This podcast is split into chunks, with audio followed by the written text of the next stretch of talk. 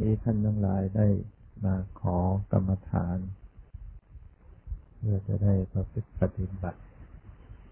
การเข้ากรรมฐานก็มีพิธี การมอบถวายตัวต่อพระพุทธเจ้าถวายตัวถวายตัวต่อครูบาอาจารย์ขอกรรมฐาน ก็เป็นพิธีกรรม ให้เกิดเป็นจิตจลักษณะแห่งการเข้าปฏิบัติ เพื่อเป็นกำลังใจ ให้เรามีความมั่นใจในการปฏิบัติเราเข้าปฏิบัติ ไม่ได้ทำแบบเลื่อนลอย เราทำอย่างดีครูบาอาจารย์ มีพระรัตนตรัยพระพุทธธรรมพระสงฆ์เป็นชนะที่พึ่ง การปฏิบัติกรรมฐานก็มีสองอย่าง คือสมถกรรมฐานอย่างหนึ่งวิปัสสนากรรมฐานอย่างหนึ่ง ซึ่ง ในการปฏิบัตินี้ก็ ต้องใช้ทั้งสองอย่างแม้ว่าเราจะมีเป้าหมาย เรื่องการปฏิบัติวิปัสสนากรรมฐานก็ตาม แต่บางครั้งเราก็ มีความจำเป็นต้องเอาสมถะมาสลับมาใช้ หรือว่าบางคนก็อาจจะเจริญสมถะไปก่อน แล้วจึงค่อยก้าวขึ้นสู่วิปัสสนาเนื่องจากปัญญาไม่เพียงพอต่อการที่จะทำวิปัสสนาโดยตรง ก็ต้องเริ่มต้นไปจากการปฏิบัติสมถะแต่ว่าทำสมถะพอสมควร แล้วก็ขึ้นมาสู่วิปัสสนา หรือใครจะทำสมถะให้มันได้ผลจริงจัง ให้ได้ฌาน แล้วค่อยขึ้นสู่วิปัสสนานั้นก็ย่อมได้ เพราะ ภาวะเหตุปัจจัยการสะสมเหตุปัจจัยของแต่ละคนไม่เหมือนกัน คนมีแนวมาในเรื่องของการทำสมาธิทำสมถะก็ต้อง ปูพื้นฐานของการทำสมถะไปก่อนคนไหนมีเหตุปัจจัยที่สะสมมาทางปัญญาดี ก็จะปฏิบัติวิปัสสนาไปโดยตรงได้ หรือบางคนก็ก้ากึ่งจะทำสมถะโดยตรงไปก่อนก็ทำไม่ได้ผลเต็มที่ จะทำวิปัสสนาไปโดยตรง ก็ทำไม่ถูกไม่เข้าใจ ก็จำเป็นต้องทำควบคู่กันไป ทั้งสมถะวิปัสสนาเป็นสมถะพอสมควรแล้วก็ค่อยก้าวขึ้นสู่วิปัสสนา อย่างนี้ก็ได้ ฉะนั้นถ้าเรามีความเข้าใจ เราก็จะไม่ยุ่งไม่ยุ่งใจในการปฏิบัติเพราะบางคนปฏิบัติไปแล้วก็เกิดความสงสัยเกิดความยุ่งยากใจว่า จะเอาอยัางไงดีทำอย่างนั้นดีหรือจะอย่างนี้ดี แต่ถ้าคนเข้าใจแล้วก็เห็นว่า ไม่เป็นไร เราทำยังไงก็ก็ได้ บางครั้งเราอาจจะทำอย่างนี้ บางครั้งอาจจะทำอย่างนั้น ถ้าเรามีความเข้าใจแล้วเราก็ไม่ไม่ยุ่งใจขอให้เรารู้เป้าหมายของการที่เราจะทำเราเน้นเพื่อความสงบแล้วก็ทำสมถะเราจะทำ เพื่อปัญญาแล้วก็ทำมาทางอุปชนา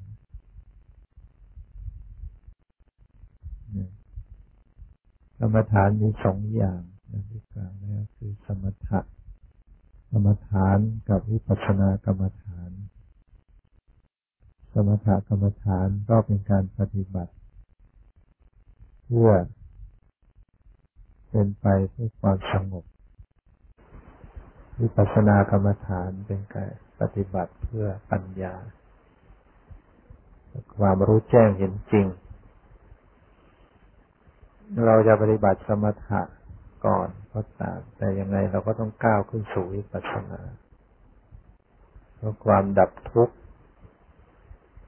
อยู่ที่การเจริญวิปัสสนา ถ้าเจริญแค่สมถะก็เพียงแค่ความสงบ แค่ข่มกิเลสไว้ แต่จะไม่สามารถตัดกิเลสให้ขาดได้ ต้องเจริญถึงขั้นวิปัสสนา จึงจะตัดกิเลสให้ขาดเรียกว่าได้บรรลุมรรคผลนิพพานมันเป็นเป้าหมายของพระพุทธศาสนา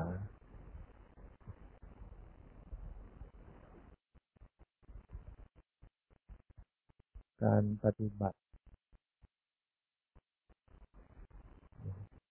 ถ้าจะกล่าวไปตามลำดับขั้น ก็จะกล่าวถึงขั้นของเป็นสมถะไปก่อน แต่ว่าเป็นสมถะที่อยู่ในสติปัฏฐาน สติปัฏฐานสี่มันเป็น ทางหรือข้อปฏิบัติเพื่อ จะทำให้ถึงความดับทุกข์ ในข้อที่หนึ่งกายานุปัสสนาสติปัฏฐาน การกำหนดพิจารณากายในกาย ในข้อกายานี้ก็ให้กำหนดเอาลมหายใจ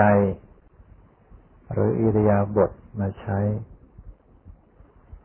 หรือบางคนอาจจะก้าว จะเอาอาการสามสิบสองมาใช้ก็ได้ มีข้อใช้ถึงสิบสี่ข้อ รวมทั้งการพิจารณาโดยความเป็นธาตุสี่การกำหนดลมหายใจเข้าออกดังนั้นถ้าใครถนัดดูลมหายใจเขาออก ก็ดูลมหายใจเขาออก เริ่มต้นการปฏิบัติ ถ้าเราจะตายไปตามลำดับขั้นเนี่ยนั่งกำหนดถึงลมหายใจโดยการตั้งสติไว้ที่ปลายจมูกหรือโพรงจมูกระลึกถึงลมหายใจเข้าระลึกถึงลมหายใจออก ดูลมเข้าลมออกเรื่อยไป ให้ติดต่อกันทำลมจากลมหยาเป็นลมละเอียด อย่างนี้ก็จะทำให้เกิดสมาธิหรือบางคนก็อาจจะเพิ่มเติมด้วยการมีคำบริกรรมไปด้วย เช่นบริกรรมหายใจเข้าพุทหายใจออกโท หรือนับหนึ่งสองสามก็ได้ หรือดูเฉยๆ ดูลมหายใจเรื่อยๆไป พอจิตใจสงบจึงค่อยมา เชื่อมโยงเข้าสู่สติปัฏฐานข้ออื่น จะไปดูเวทนา ดูจิต ดูธรรม แต่ถ้าจะมุ่งตรงไปตามสมถะ ถ้าดูลมหายใจเรื่อยๆไปก็จะเกิดนิมิตขึ้น เห็นเป็นดวงแก้ว เห็นเป็นดวงอาทิตย์ดวงจันทร์เป็นสีแสง ถ้าจะเป็นเรื่องสมถะก็จะต้องประคองนิมิตนั้นไว้ แล้วก็ นึกให้ใหญ่ นึกให้เล็กให้เป็นไปตามจิต จนจิตเข้าสู่อัปปนาสมาธิได้ฌานดับความรู้สึกอันนั้นก็เรียกว่าได้สมถะเต็มตัว แล้วจึงค่อยมาต่อวิปัสสนาเวลาสมาธิคลายตัว ก็น้อมมากำหนดดูจิตดูองค์ธรรม องค์ฌานที่อยู่ในจิต ซึ่งมีวิตกวิจารปีติสุขเอกตาแต่ถ้าเราทำไม่ถึงขั้น ที่จะให้มันได้ฌานได้ได้สมาธิถึงอัปปนาสมาธิ พอจิตสงบพอสมควรก็น้อมมาดู สภาวะปรมัตมาจับมารู้สึก เป็นเวทนาเป็นจิตเป็นธรรม มันก็จะมาสู่วิปัสสนาทีนี้ถ้าหากว่าบางคนไม่ถนัดในการดูลมหายใจ ก็ไปใช้ข้ออื่นในกายานุปัสสนา คืออิรยาบถปัปพะการดูอิรยาบถใหญ่ทั้งสี่ยืนเดินนั่งนอน ช่นเวลานั่ง ก็ให้รู้เข้ามาที่ท่าทางของกายที่นั่งนั่งอยู่ในท่าแบบไหนพับเทียบขัดสมาธิแขนขาลูกหน้าสันฐานอย่างไร เอาจิตมาตั้ง รู้ไว้ที่ท่าทางสันฐานของกาย รู้ว่านั่ง หรือว่ารู้ตัวว่านั่งอยู่นั่งก็รู้ว่านั่ง รู้ในท่าทาง อย่างนี้ก็ถือว่าเป็นการพิจารณากายในกาย ก็ได้ถ้าถนัดดูอิริยาบถก็ดูอิริยาบถไปดูไปพอมีสมาธิพอสมควร ก็เชื่อมโยงเข้าสู่วิทางเดินของวิปัสสนาพอจะเข้าสู่วิปัสสนาก็ให้กำหนดเข้าสู่ความรู้สึก คือเข้าไประลึกถึงความรู้สึก ที่เป็นเวทนา ที่เป็นสภาพธรรม สภาวธรรม ปรากฏที่กาย คือเข้าไปสังเกตความไหว ความสะเทือน ความตึง ความหย่อน ความเย็น ความร้อน ความรู้สึกสบายไม่สบาย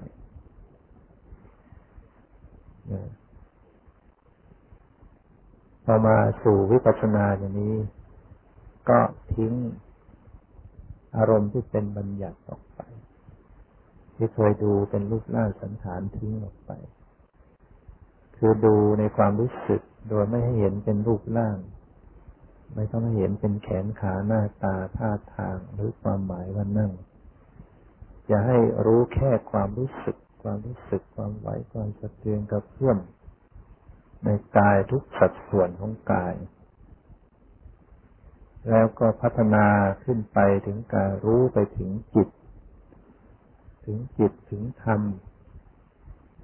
จิตคือสภาพรับรู้อารมณ์ก็ไปเห็นลักษณะการรับรู้อารมณ์ หรือไปสังเกตถึงตัวรู้สภาพรู้ธรรมก็คืออาการในจิตนะคือเข้าไปสังเกตถึง อาการความรู้สึกในจิต ว่าขณะนี้มีความสงบหรือไม่สงบ ชอบไม่ชอบคุณมัวหรือผ่องใส เราทำยิ่งขึ้นไปก็ให้รู้พร้อมไปทั้งความรู้สึกที่กาย ทั้งความรู้สึกที่จิต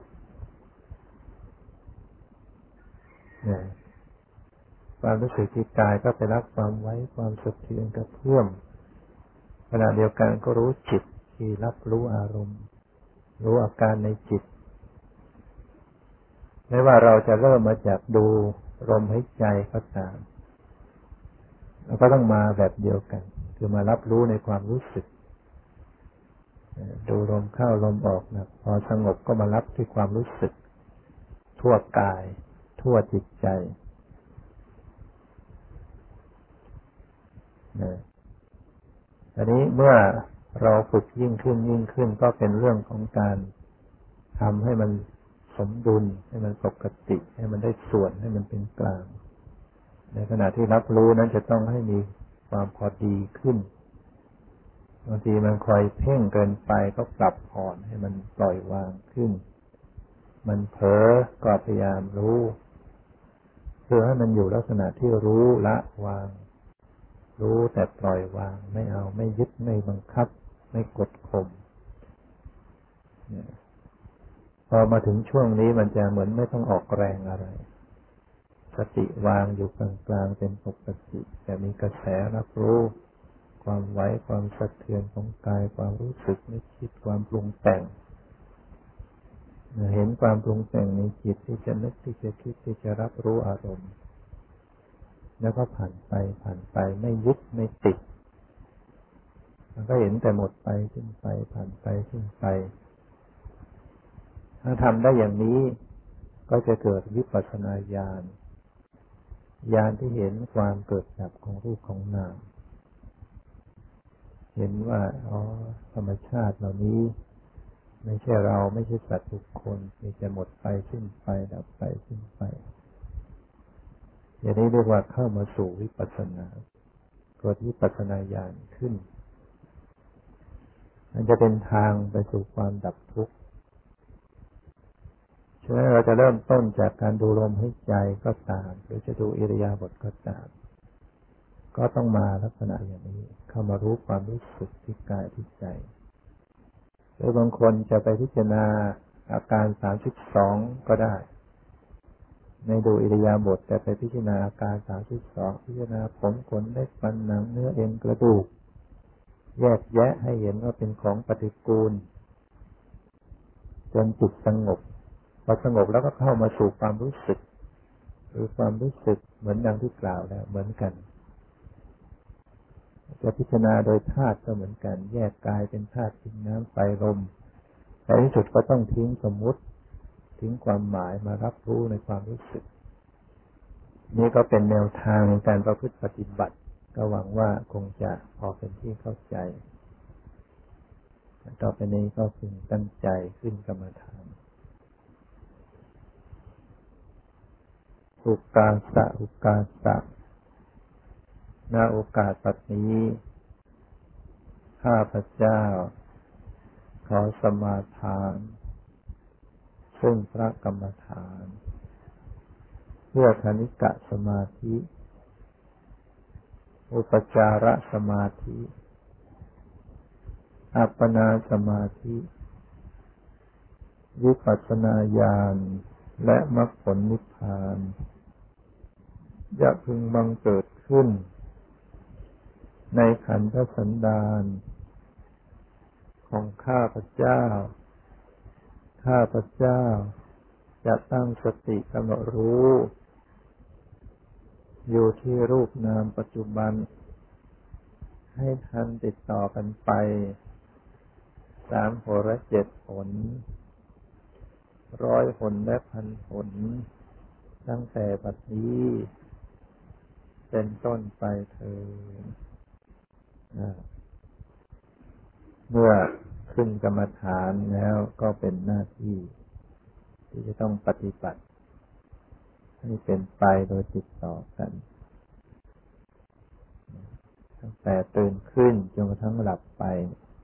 เป็นเวลาของการปฏิบัติโดยตลอดคือไม่มีการหยุดพักการปฏิบัติ ทำสติอยู่เรื่อยไป แต่ว่าเปลี่ยนอิริยาบถได้ นั่งเมื่อยก็ยืนปฏิบัติ ยืนเมื่อยก็เดินปฏิบัติ เดินเมื่อยก็นั่งปฏิบัติ นั่งขัดสมาธิเมื่อยก็นั่งพับเพียบปฏิบัติ นั่งพับเพียบเมื่อยก็นั่งค่อยเท้าปฏิบัติ นั่งค่อยเท้าเมื่อยก็เหยียดขาปฏิบัติ ก็ได้แล้วแต่เราอยู่ในที่ส่วนตัวของเรา แต่ว่าใจของเราต้องปฏิบัติอยู่ด้วย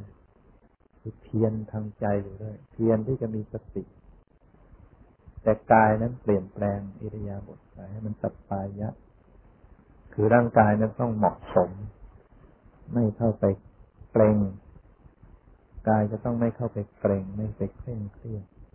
จิตใจก็ต้องปล่อยให้เป็นธรรมดาเป็นปกติ แต่ว่าเพียรรู้ตัวเพียรกำหนด อยู่เสมอเสมอ แล้วก็อย่าให้มีความอยากทำเนี่ยอย่าทำด้วยความอยาก ถ้าทำด้วยความอยาก เช่นอยากจะสงบ อยากจะเห็นทำรู้ทำอยากจะให้มันกำหนดให้ทัน ถ้าเป็นลักษณะอย่างนี้จะจะเกิดความฟุ้งซ่านขึ้น เกิดปฏิฆะความขัดข้องความคับแค้นใจว่า ทำไมไม่สงบทำไมไม่ได้อย่างนั้นทำไมได้ไม่ได้อย่างนี้ทำให้เกิดความไม่สบายจิตใจยิ่งขึ้น เพราะฉะนั้นต้องเป็นผู้ตรงจริง ๆ ในการปฏิบัติ คืออย่าให้มีความอยาก ถ้าเราไม่มีความอยากแล้วเราจะทำทำไม คือให้ทำด้วยฉันทะทำด้วยความพอใจ พอใจว่าเราได้ทำในสิ่งที่ดีที่งาม ที่พระพุทธเจ้าสั่งสอน เราก็ได้ทำตามคำสอน ที่พระอริยเจ้าทั้งหลายท่านปฏิบัติอย่างนี้ ในสมัยก่อนท่านมาทำอย่างนี้ เราก็ได้ทำอย่างนี้เหมือนกันครูบาอาจารย์สั่งสอนให้ทำอย่างนี้เราก็ทำอย่างนี้ เราพอใจในในการกระทำว่าเราได้ทำหน้าที่ทำในสิ่งที่มันถูกต้องที่มันดีงาม ให้ปลื้มใจให้ภูมิใจในการกระทำที่เราได้ทำส่วนผลนั้นเป็นเรื่องของของเหตุปัจจัยความสงบสติปัญญาวิมุตติความหลุดพ้นเป็นเรื่องของเหตุปัจจัย ไม่ใช่เป็นเรื่องของความอยากที่จะให้มันเกิดขึ้นดังนั้นต้องตรวจสอบดูจิตใจของเรา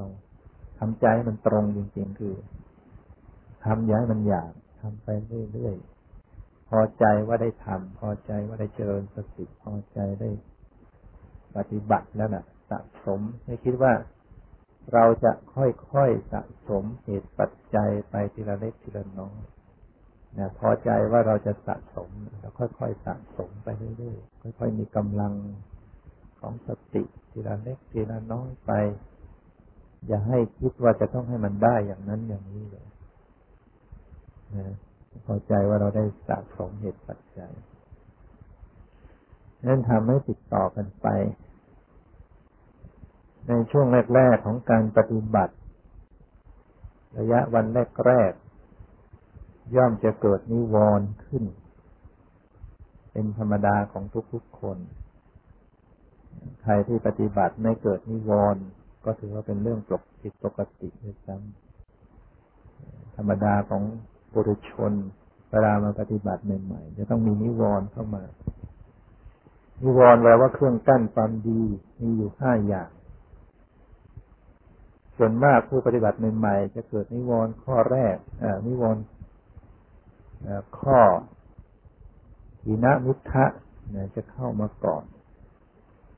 เกิดความง่วงปฏิบัติใหม่ ๆ เนี่ยยังง่วง อยากจะนอน อยากจะ หลับไหลทำก็ง่วงทำก็ง่วงก็ให้ตู้ไปคือสู้ไปง่วงก็ดูไปพักไป บางครั้งก็ผ่อนตามันบ้างนะรือจะผ่อน มันไม่ไหวก็นอนมันไปบ้างตื่นขึ้นมาก็ทำคือคล้ายๆใหม่ๆนี่เรายังกำลังไม่ดี สติยังไม่มีกำลังก็ต้อง เหมือนกับรถแบบถอย รถบ้าง ประคองประคองตัวไปนะแต่ไม่ทิ้งกรรมฐานแล้วต่อต่อไปมันก็จะค่อยหายง่วงจะเริ่มมีความตื่นอันนี้พอตื่นหนักๆก็ชักไม่อยากนอนกลางค่ำกลางคืนก็ไม่ง่วงกลางวันก็ไม่ง่วง มันจะเป็นอย่างนั้นเองถ้าใหม่ๆต้องต้องยอมรับเราจะต้องมีความง่วงเข้ามา แล้วต่อจากนั้นมันก็จะต้องมีความฟุ้งซ่านเข้ามาอีกเกิดความฟุ้งเราก็ต้องต่อสู้ฟุ้งก็ดูความฟุ้งปล่อยวางในความฟุ้งพิจารณาไปดังนั้นจุดสำคัญคือ ถ้าคนไหนปฏิบัติไม่ต้องอยากได้อะไร มันก็ไม่ไม่ค่อยฟุ้งมาก ถ้าอยากมากก็ฟุ้งมาก นั้นฟุ้งก็ต้องดูความฟุ้งปล่อยวางในความฟุ้งเกิดความฟุ้งบ้างลำคาญบ้างอะไรหงุดหงิด เกิดการมาฉันทะ ความนึกไปถึงความสบาย อยากได้ความสบาย นึกไปถึงเราอยู่สบาย ในรูปในรสในกลิ่นในเสียงในสัมผัส กิดความสงสัยเราจะทำทำไม จะได้อะไรอย่างไรมันนิวรณ์ทั้งนั้นนิวรณ์ห้าการมาฉันทะนิวรณ์พยาบาท นิวรณ์สัจจะกุกุจะนิวรณ์ฟุ้งซ่านลำคาญใจทีนามิทะหดหูท้อถอยวิจิกิจฉาความสงสัยจะเข้ามาในระยะแรกๆของการปฏิบัติเราก็ต้อง เอาสิ่งเหล่านั้นเนี่ย มาดูมารู้มาพิจารณาปล่อยวาต่อสู้ภาคเพียนไปเรื่อยๆในสุดมันมันก็ไม่อยู่สิ่งนั้นก็ค่อยๆขึ้นไปหมดไปจิตเราก็จะระเมียดระไมขึ้นตามลำดับอย่าทำให้มันได้ทันใจทันทีเหมือนสูงน้ำถุงพลาสติกเราใส่น้ำเข้าไป ถ้าเราไปบีบมันก็จะต้องปริ้น ปริ้นออกไปทางหนึ่งทางใด ในจิตใจของเราเหมือนกัน ถ้าเราไปบีบไปบังคับไปอยากมันก็จะถูกความกดดันก็ทำให้ออกไปในรูปใดรูปหนึ่งนั้นทำให้เป็นปกติทำให้สบายๆไปเรื่อยๆ แต่ต้องทำอยู่เสมอ สิ่งที่เป็นข้อห้ามของผู้ปฏิบัติธรรม สิ่งสำคัญก็คือเรื่องการ พูดคุยนะเมื่อเข้ากรรมฐานแล้วต้องหยุดการพูดการคุย กับผู้ปฏิบัติด้วยกันหรือกับคนภายนอกก็ตามใครก็ตามยกเว้นที่จะพูดกับครูบาอาจารย์ในเรื่องการสอบอารมณ์หรือถ้ามีเจ้าหน้าที่คอยดูแลแล้วก็พูดกับเขาเพื่อ ช่วยเหลืออะไรที่มันจำเป็น แต่พูดให้น้อยที่สุด ที่มันมีความเป็นบางบางสิ่งบางอย่าง ในความเป็นอยู่อะไรต่างๆ ขอความช่วยเหลืออะไรอย่างเนี้ย ก็พูดแต่ว่าให้น้อยให้มีสติหรือหลับตากำหนดการเคลื่อนไหววาจาพูดกำหนดวาจาที่พูดนะ แต่ว่าโดยปกติแล้วปฏิบัติด้วยกันอย่าอย่าเข้าไปคุยกัน ให้อยู่กันคนละที่นั่งกันคนละที่ อย่าไปนั่งคู่กันอย่าไปนั่งคู่กัน อย่าไปนอนคู่กัน อย่าไปยืน อย่าไปเดินคู่กัน ต้องเดินอยู่คนละที่ นั่งอยู่คนละที่ นอนอยู่คนละที่ ข้อปฏิบัตินั้นเป็นไปของคนผู้เดียวสติปัฏฐาน ทางนี้เป็นไปของคนผู้เดียว สงสัยอะไรยังไงก็ไม่ต้องไปถามใคร แล้วก็เราก็ไม่ต้องไปสอนใครเลยเอาตัวเราเองไว้ให้เป็นหน้าที่ของครูบาอาจารย์ มีปัญหามีอะไรก็ถาม มาถาม ใบที่ผิดที่ส่งไปนั้นให้เขียนรายงานส่ง เอาสามวันนะสามวันไปแล้วให้เขียนเขียนก็อย่าไปวิตกกังวลว่าทำไมต้อง ลัวว่าจะเขียนผิดเขียนถูก เขียนไปตามที่มันเป็นความจริง เราไม่ใช่ เราไม่ใช่ทำข้อสอบที่จะต้องสอบให้ถูกให้ผ่าน เราเขียนไปตามความเป็นจริงที่เราเป็นอยู่เพื่อประกอบครูบาอาจารย์จะได้เอามาประกอบในการที่จะวินิจฉัยที่จะแนะนำต่อไป ถ้าเราบอกมาผิด ถ้าเราบอกไม่ตรงความจริงก็ทำให้เป็นผลเสียต่อเราเองแต่ถ้าใครเขียนไม่เป็นอ่านไม่ออกก็ไม่เป็นไร ก็ไม่ต้องส่งนะคนแก่คนเฒ่าถ้าเขียนไม่ได้ ก็ไม่ต้องเขียน คนที่เขียนได้ก็อย่าให้มันเป็นเรื่องภาระเป็นเรื่องความกังวลอะไรนะและหนึ่งไม่คุยกันสองต้อง รู้จักประมาณในการบริโภคอาหาร อย่าทานอาหารมาก หรือว่า น้อยเกินไปมากเกินไป ส่วนมากมันจะไม่ค่อยน้อยค่อยจะมากพอเราเป็นนักปฏิบัติทีนี้อาหารบางทีมันไม่ค่อยจำเป็นเท่าไหร่แล้วมันจะจะน้อยลงมันจะพอต่อร่างกาย ถ้าทานมากจะเกิดความง่วง เกิดทีนะนิทาง่วงเหงาเหานอนเมาอาหารอยู่ทั้งวันกว่าจะหายง่วงหมดไปวันหนึ่ง ทั้งใครที่ง่วงต้องตัดกำลังของทีนามิจา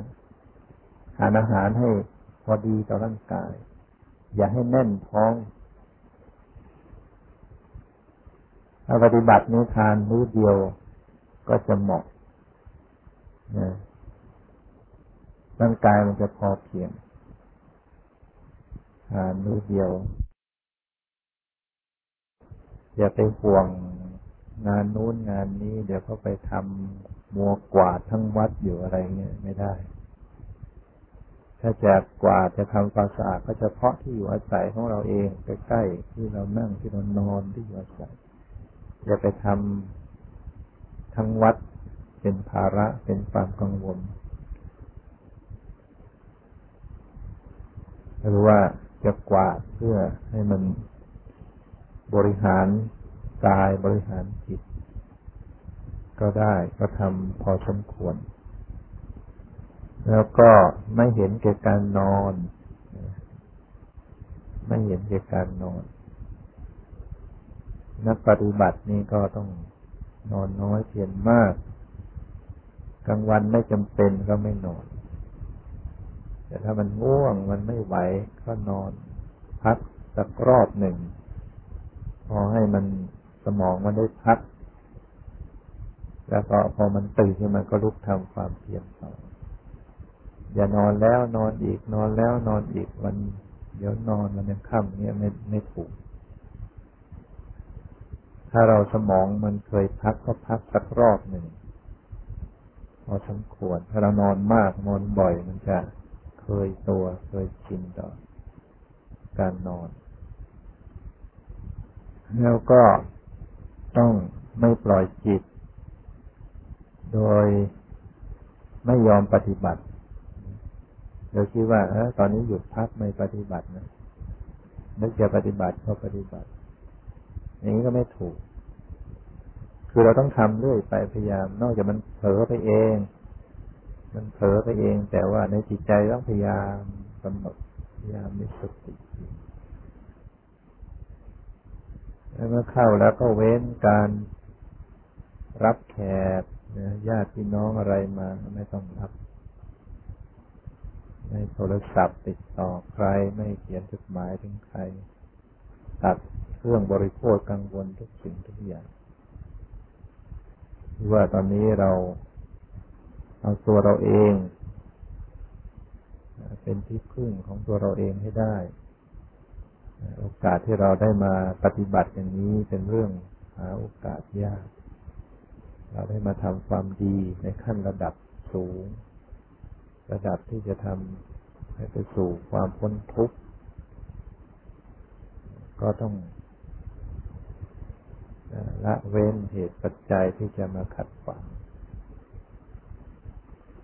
ไม่ต้องลงทำวัด สองโมงเช้าก็ลงมาตักอาหาร ตักแล้วก็กลับไปนั่งที่นั่งฉันนั่งทานที่อยู่ของตนเอง แล้วก็กลางคืน ตอนสองทุ่มก็ฟังธรรม ไม่ต้องลงไปทำวัดแต่ลงไปฟังธรรม ฟังธรรมะ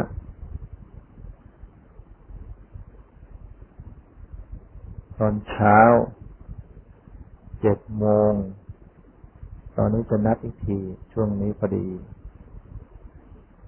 เอาเจ็ดโมงก็แล้วกันนะ อย่างที่พระท่านมาตอนเช้าท่านมานั่งที่ลานธรรมเนี่ย เจ็ดโมงก็มานั่งปฏิบัติ กับพระอาจารย์ ที่ที่ลานธรรมลานธรรมจักสุนะอันนี้ว่าพื้นที่ส่วนมากฝนมันตกมันแฉะก็ต้องมีพลาสติกไว้รองนั่ง มีเสื้อพลาสติกสักผืนหนึ่งไว้มาลองนั่งเจ็ดโมงพอแปดโมงก็ไปตักอาหาร ข้อสงสัยอะไรไหม ส่วนการสอบอารมณ์ก็จะบอกอีกทีหนึ่งว่าจะสอบอารมณ์วันไหน ทีละคนหรือจะเป็นคณะเป็นกลุ่มย่อยอะไรจะบอกอีกทีใครขัดข้องสงสัยอะไรไหมคือมันไม่ได้อยู่แค่นั้นแหละ การจะให้เป็นวิปัสสนาจริงๆ ไม่ใช่อยู่แค่เฉพาะตรงนั้นต้องมีความรับรู้ทั่วถึงกว้างขวางออกไป ไม่ใช่เฉพาะแค่จะไปรู้แค่ลมหายใจตรงนั้น เนี่ย มันต้องเชื่อมโยงไปถึงด้านจิตใจ เวทนาจิตธรรมเนี่ย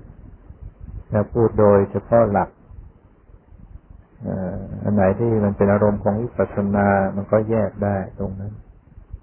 ความหมายของลมที่เข้าที่ออกนี่เป็นสมมุติ แต่ถ้าความรู้สึกของลมที่กระทบเนี่ย เป็นเป็นปรมัตปรมัตก็เป็นอารมณ์ของวิปัสสนาจะเข้ารู้สึกเย็นหรือจะออกรู้สึกร้อน หรือรู้สึกกระทบเพอเข้าไปมันก็มีธาตุดินทำให้กระทบ มีไฟทำให้รู้สึกร้อนเย็น อย่างนี้มันก็มีลักษณะ แต่ถ้ามันเป็น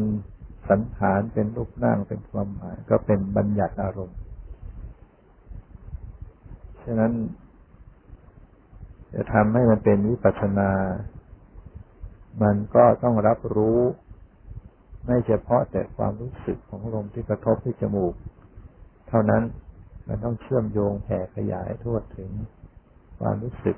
ส่วนอื่นของกายรวมทั้งจิตใจ แต่ถ้าแยกว่าอารมณ์อันไหนเป็นอารมณ์วิปัสสนา อารมณ์ไหนเป็นบันสมถะก็แยกได้ว่าความหมายลมเข้าลมออกมันเป็นเป็นบัญญัติในลมของสมถะแล้วความรู้สึกของลมที่กระทบหรือความเย็นความร้อน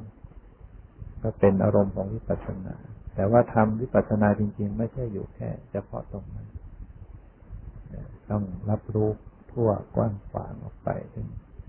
ความรู้สึกทางกายทุกส่วนของกายทั้งจิตใจรู้พร้อมไปทั้งทั่วถึงไป ถ้าเราจ้องอยู่ที่เดียวมันก็อดเป็นสมมติเป็นความหมายเป็นสังขารไม่ได้ ต้องขยายการรับรู้ทั่วถึงออกไปที่สุดอันนั้นเป็นการสอนสมถะ สอนวิธีการทำสมาธิ การเราจะเน้นความสงบเนี่ย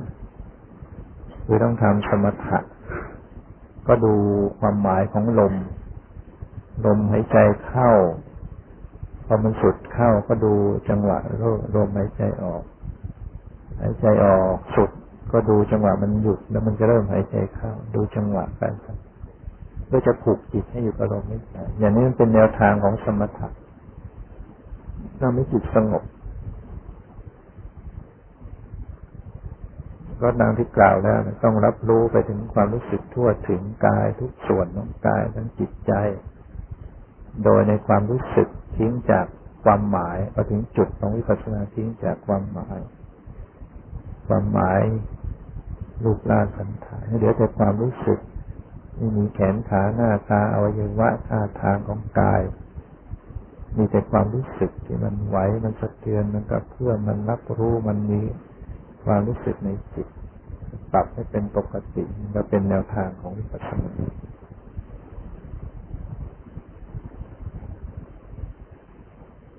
อ้าวก็ถ้าไม่มีอะไร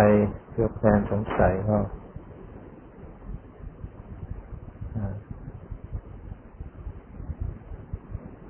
นะในใบที่แจกนั่นน่ะข้อแรกๆก็คงจะรู้นะข้อหลังหลัง ที่ถามว่าท่านกำหนดกำหนดอะไรในขณะเดิน อย่างข้อที่สิบเนี่ย ท่านกำหนดระลึกรู้อยู่กับอารมณ์อะไรเป็นส่วนใหญ่ อย่างขณะเดินเนี่ยกำหนดอะไรอยู่คือความเป็นจริงของที่เราปฏิบัติเนี่ยเวลาเดินกำหนดดูอะไร ดูที่เท้าเดินหรือว่าดูที่กายหรือดูใจ เวลานั่ง ดูที่ไหน ดูลมหายใจแล้วดูท่าทางแล้วดูอะไร เวลานอนกำหนดดูอะไรอยู่ ถามอย่างนั้น ส่วนข้อเก้าสติระลึกรู้สภาวธรรมอะไรได้บ้าง สภาวธรรมนี่มันเป็นส่วนของปรมัตจะนั่งกำหนดดูอะไรอยู่ ความรู้สึกเย็นร้อนหนังแข็งหนังตึงหรือดูอะไรจะกำหนดอะไรได้บ้าง ส่วนข้อแปดนั้นถามว่าใช้อิริยาบถอะไรมากกว่ากัน ระหว่างยืนเดินนั่ง ส่วนข้อที่สิบเอ็ดให้ทำความรู้สึกรู้ ในการก้าวไปข้างหน้าถอยกลับมาข้างหลังเนี่ย แต่ไม่ใช่ไปฝึกเดินถอยหลังอยู่นะ คือเวลาชีวิตประจำวันของเรามีการถอยหลังก็มีเช่นจะเข้าห้องส้วมเนี้ยเปิดประตูบางทีก็เข้าเดินหน้าบางทีก็ถอยหลังขยับขณะนั้นน่ะ ให้ทำความรู้สึกตัวด้วย เวลามันก้าวไปข้างหน้าบางทีมันก้าวมาข้างหลัง ให้ให้รู้สึกตัวในในท่าทางในการเคลื่อนไหวของกาย ในการแลไปข้างซ้าย แลไปข้างขวาเหลียวรู้สึกตัวได้ไหมเวลาเหลียวซ้ายเหลียวขวาแลไปข้างหน้าทำความรู้สึกตัวได้ไหมฝึก เวลาคูแขนเข้า ในชีวิตประจำวันบางทีเรางอแขนบางทีเหยียดแขน ให้ทำความรู้สึกทำได้ไหมก็ตอบมาว่าได้มากได้น้อยหรือไม่ได้เลย ในการนุ่งห่มถ้าเป็นพระก็เวลา ใส่ผ้าสังกติพุ่มบาทพุ่มจีวรถ้าเป็นคารวะก็ขณะที่สวมใส่เสื้อผ้า ขณะนั้นมีความรู้สึกตัวไหมใส่ใจทำความรู้สึกกับที่กำลังเป็นไปอยู่ไหมหรือว่ากำลังกินกำลังดื่มกำลังเคี้ยวกำลังลิ้นได้มีสติทำความรู้สึกกำหนดได้มันไหมยืนเดินนั่งนอนเวลาหลับเวลาตื่นเวลาพูดเวลานิ่ง ส่วนข้อที่สองก็เป็นเรื่อง พิจารณาเห็นความเกิดดับความเสื่อมไปสิ้นไป ข้อที่สิบสามก็เป็นเรื่องอื่น ๆ ที่มันนอกเหนือจากนี้ไปมีอะไรก็เขียน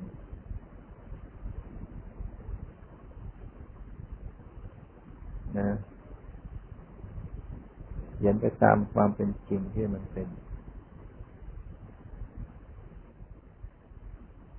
เอาให้ผ่านไป วันที่สามก็เขียนถ้าไม่มีอะไรสงสัยก็ไปปฏิบัติ จากนี้ไปก็เก็บอารมณ์นะ หยุดพูด หยุดคุย เดินก็เดินกำหนดไปนะ เดิน อย่ารีบร้อนในการเดิน ถ้าเดินจะเห็นถ้าเดินแบบตาลอยเดินอย่างวอกแวกแสดงว่าไม่ได้มีสติ นักปฏิบัติต้องเดินสำรวจเดินเก็บมือได้เกิดสติพอเราเก็บมือปั๊บมันทำให้ระลึกรู้ตัวขึ้นได้ ช่วยช่วยการระลึกเดินไปช้าไม่รีบร้อนในการไปในการมาในการทำอะไรทำให้มันช้าลงหน่อยได้มีสติอ่าก็ สุดนี้ก็ขอ รัตนาคุณพระศรีรัตนตรัย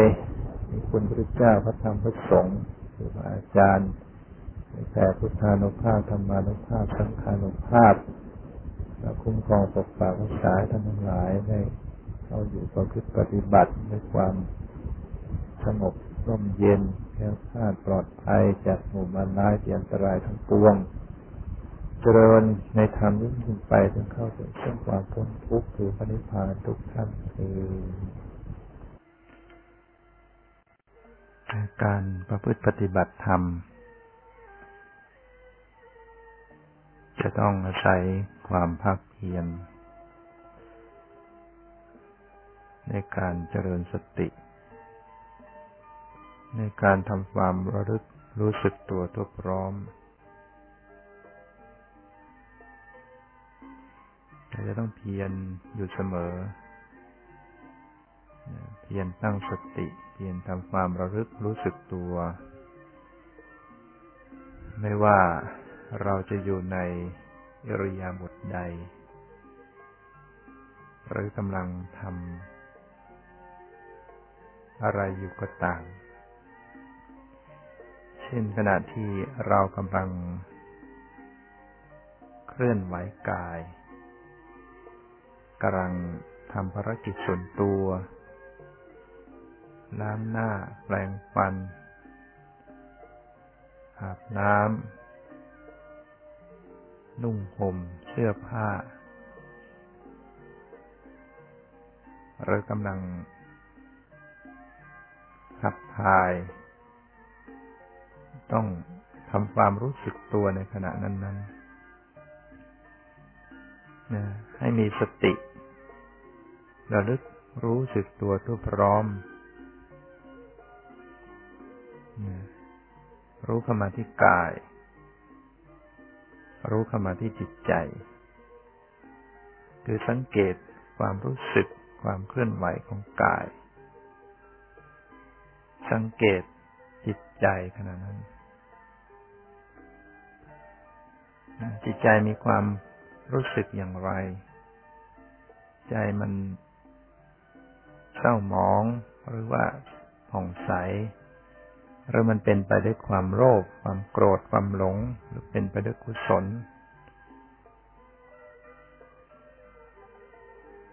แม้เวลาที่กำลังรับประทานอาหาร ก็จะต้องเจริญสติค่อยๆเคี้ยว ค่อยๆกลืน ทำสติให้รู้อยู่กับ การริม การเคี้ยว การกลืน สภาวธรรมที่ปรากฏในขณะรับประทานอาหารแล้วก็มี รูปมีนามหลายชนิด ขณะที่มือเคลื่อนไหวไป หยิบมาใส่ปาก ทำความรู้สึกการเคลื่อนไหวการกระทบ อาหารที่เข้าไปกระทบปากกระทบริ้น มีความรู้สึกเย็นรู้สึกร้อน หรือรู้รสมีรสมีการรู้รสมีการเคลื่อนไหวขากรรไกรที่ขยับในการเคี้ยว ลิ้นตลบไปตลบมา มีกลิ่น มีเสียงเวลาเคี้ยวไปนั้นก็มีเสียง มีกลิ่น มีรส มีสัมผัสเย็นร้อน แล้วก็มีจิตใจ มีจิตใจที่เข้าไปรับรู้ ก็สังเกตพิจารณาดูว่า จิตใจรู้สึกอย่างไรในขณะนั้น มีความพอใจหรือว่ามีความไม่พอใจ มีความรู้สึกชอบ ถ้าเป็นอาหารอร่อย ก็จะเกิดโลภะความชอบใจจิตใจ ก็ทำสติระลึกรู้ว่าอ๋อนี่เกิดความชอบใจพอใจ หรือถ้าเจออาหารไม่อร่อยไม่ถูกปาก ก็จะเกิดความไม่พอใจไม่ชอบใจ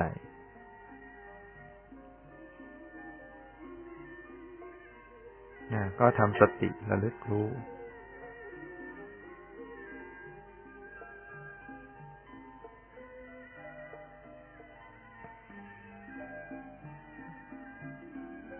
กลิ่น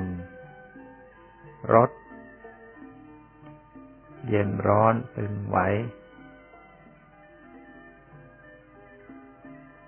ทำสติพิจารณา ในขณะที่จะต้องเคลื่อนกายไปจัดไปทำเช่นไปล้างถ้วยล้างจานหรือจะต้องซักเสื้อผ้า ก็ทำสติรู้เรื่อยไป มือที่เคลื่อนไหว ใจที่รับรู้นะทำความรู้สึก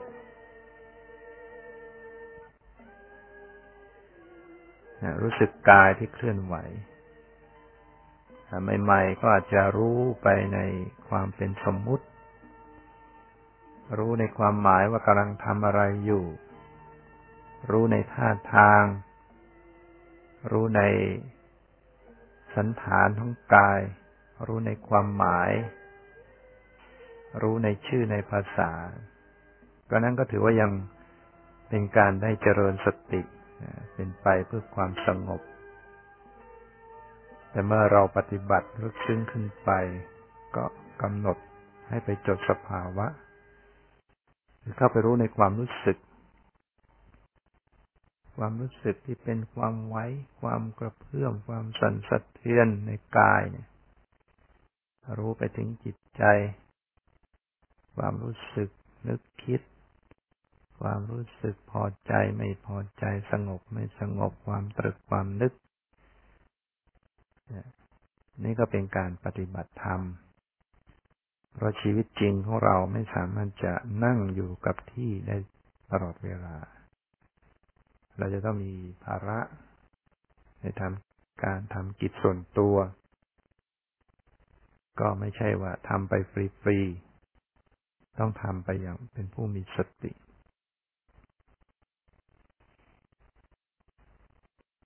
บางครั้งก็ต้องมีการกวาด มีการถู มีการขยับขยื่นกายทำความรู้สึกการเคลื่อนไหวที่กาย เรียกว่ารู้กายที่เคลื่อนไหว รู้ใจที่รับรู้ กายที่เคลื่อนไหวก็เป็นรูปธรรม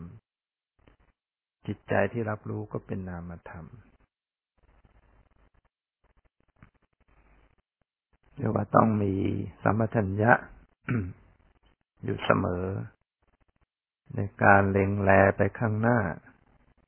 ทำความรู้สึกไม่ใช่มองแบบใจลอยเล่นลอย หรือว่าเวลาเลี้ยวไปข้างซ้ายเลี้ยวไปข้างขวาเนี่ย ให้ทำความรู้สึกตัว รู้การเคลื่อนไหวอย่างที่คอ ที่ศีรษะที่ลำตัว เวลาเอี้ยวตัว เวลาก้ม เวลาเงย ให้ใส่ใจในความรู้สึกนั้นๆ รู้กายที่เคลื่อนไหว รู้ใจที่รับรู้เวลาก้าวไปข้างหน้า เวลาถอยกลับข้างหลัง เวลาแม้บางครั้งจะจำเป็นต้องพูด ก็พูดอย่างมีสติ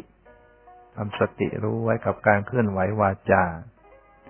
เวลาพูดเนี่ยจะต้องมีการเคลื่อนไหววาจาขากรรไกรเคลื่อนไหวปากเคลื่อนไหวใจปรุงแต่งปรึกนึกในคำพูด ก็ทำสติระลึก ไปในขณะที่พูดได้ แต่นี้ไม่ได้พูดแต่อยู่นิ่งๆ ก็ทำสติรู้กับความนิ่งๆนะกายสงบกายนิ่ง ใจสงบใจนิ่ง กายอยู่เฉยๆ ก็ดูในความนิ่งๆ ความเฉยๆ ที่กายทรงตัวอยู่ในท่าทางอย่างไร น้อมจิตใจมารับรู้อย่างนี้แต่ว่าดูไปจริงๆ มันไม่ได้นิ่งกับกาย ก็มีการเคลื่อนไหว ใจรับรู้ มีสติรู้แม้ขณะหลับในขณะตื่น เวลาจิตมันจะหลับลงไป หรือมันตื่นรู้สึกขึ้นมา อันนี้ก็สำคัญปฏิบัติบางท่าน เวลานั่งกรรมฐานเกิดความงกง่วง เกิดการสับประงกอย่างนั้นไม่รู้ตัว ไม่รู้ตัวว่าสับประงกอยู่นี่เพราะว่าไม่มีสติระลึกถึงการหลับการตื่น ถ้าหากว่าคอยสังเกตดูว่ามันจะหมดความรู้สึกลงไปตอนไหน หรือว่า ขณะนี้มันเกิดรู้สึกตัวตื่นขึ้นก็คว้าเอาความหลับเมื่อกี้เนี่ยมารู้ออกเมื่อกี้หลับนี่เผลอไปเธอเรียดูช่วงจังหวะ มันจะหลับ มันจะตื่น ช่วงมันจะเผลอ ช่วงมันจะ ช่วงมารู้สึกขึ้นมา ก็รู้ทันที ถ้าหากว่าคอยรู้คอยระวัง คอยสังเกตอย่างนี้ มันจะทำให้เป็นคนไม่สับประงก หรือว่ามันเกิดสับประงกจะรู้ทันที รู้สึกนะจับความรู้สึกของความเผลอของความหลับนะดูจังหวะ เรียกว่า หลับก็รู้ ตื่นก็รู้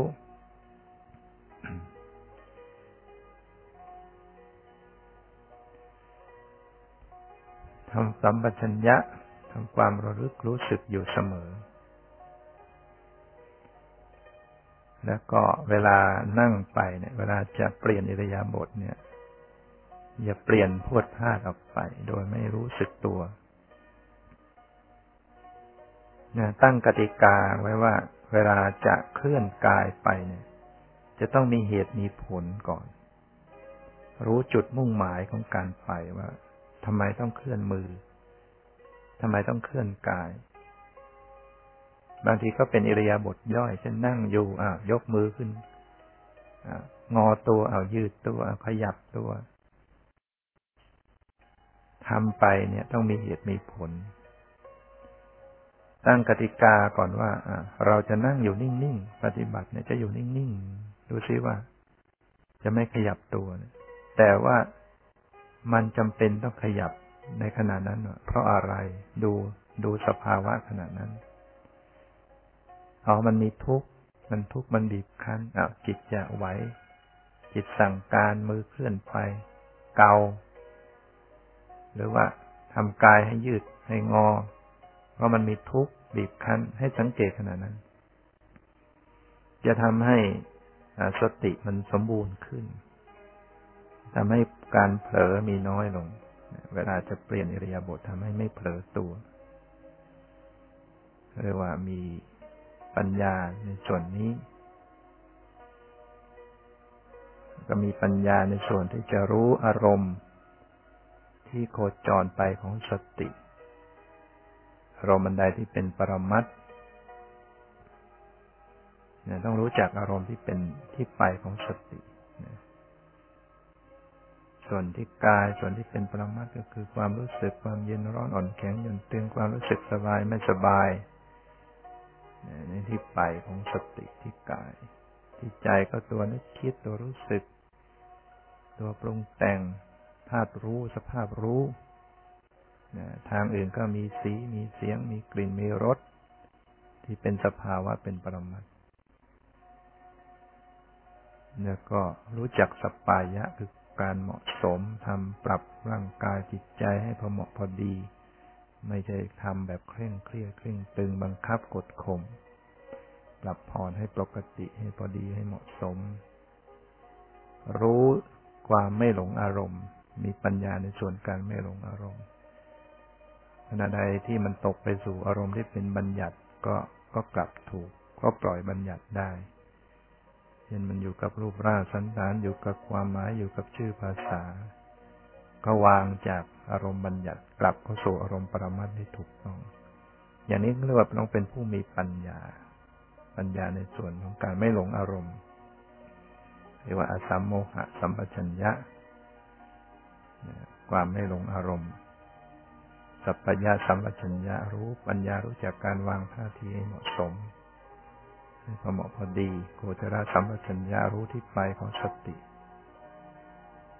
ศาสกะสัมปชัญญารู้ประโยชน์รู้ที่มุ่งไป จุดหมาย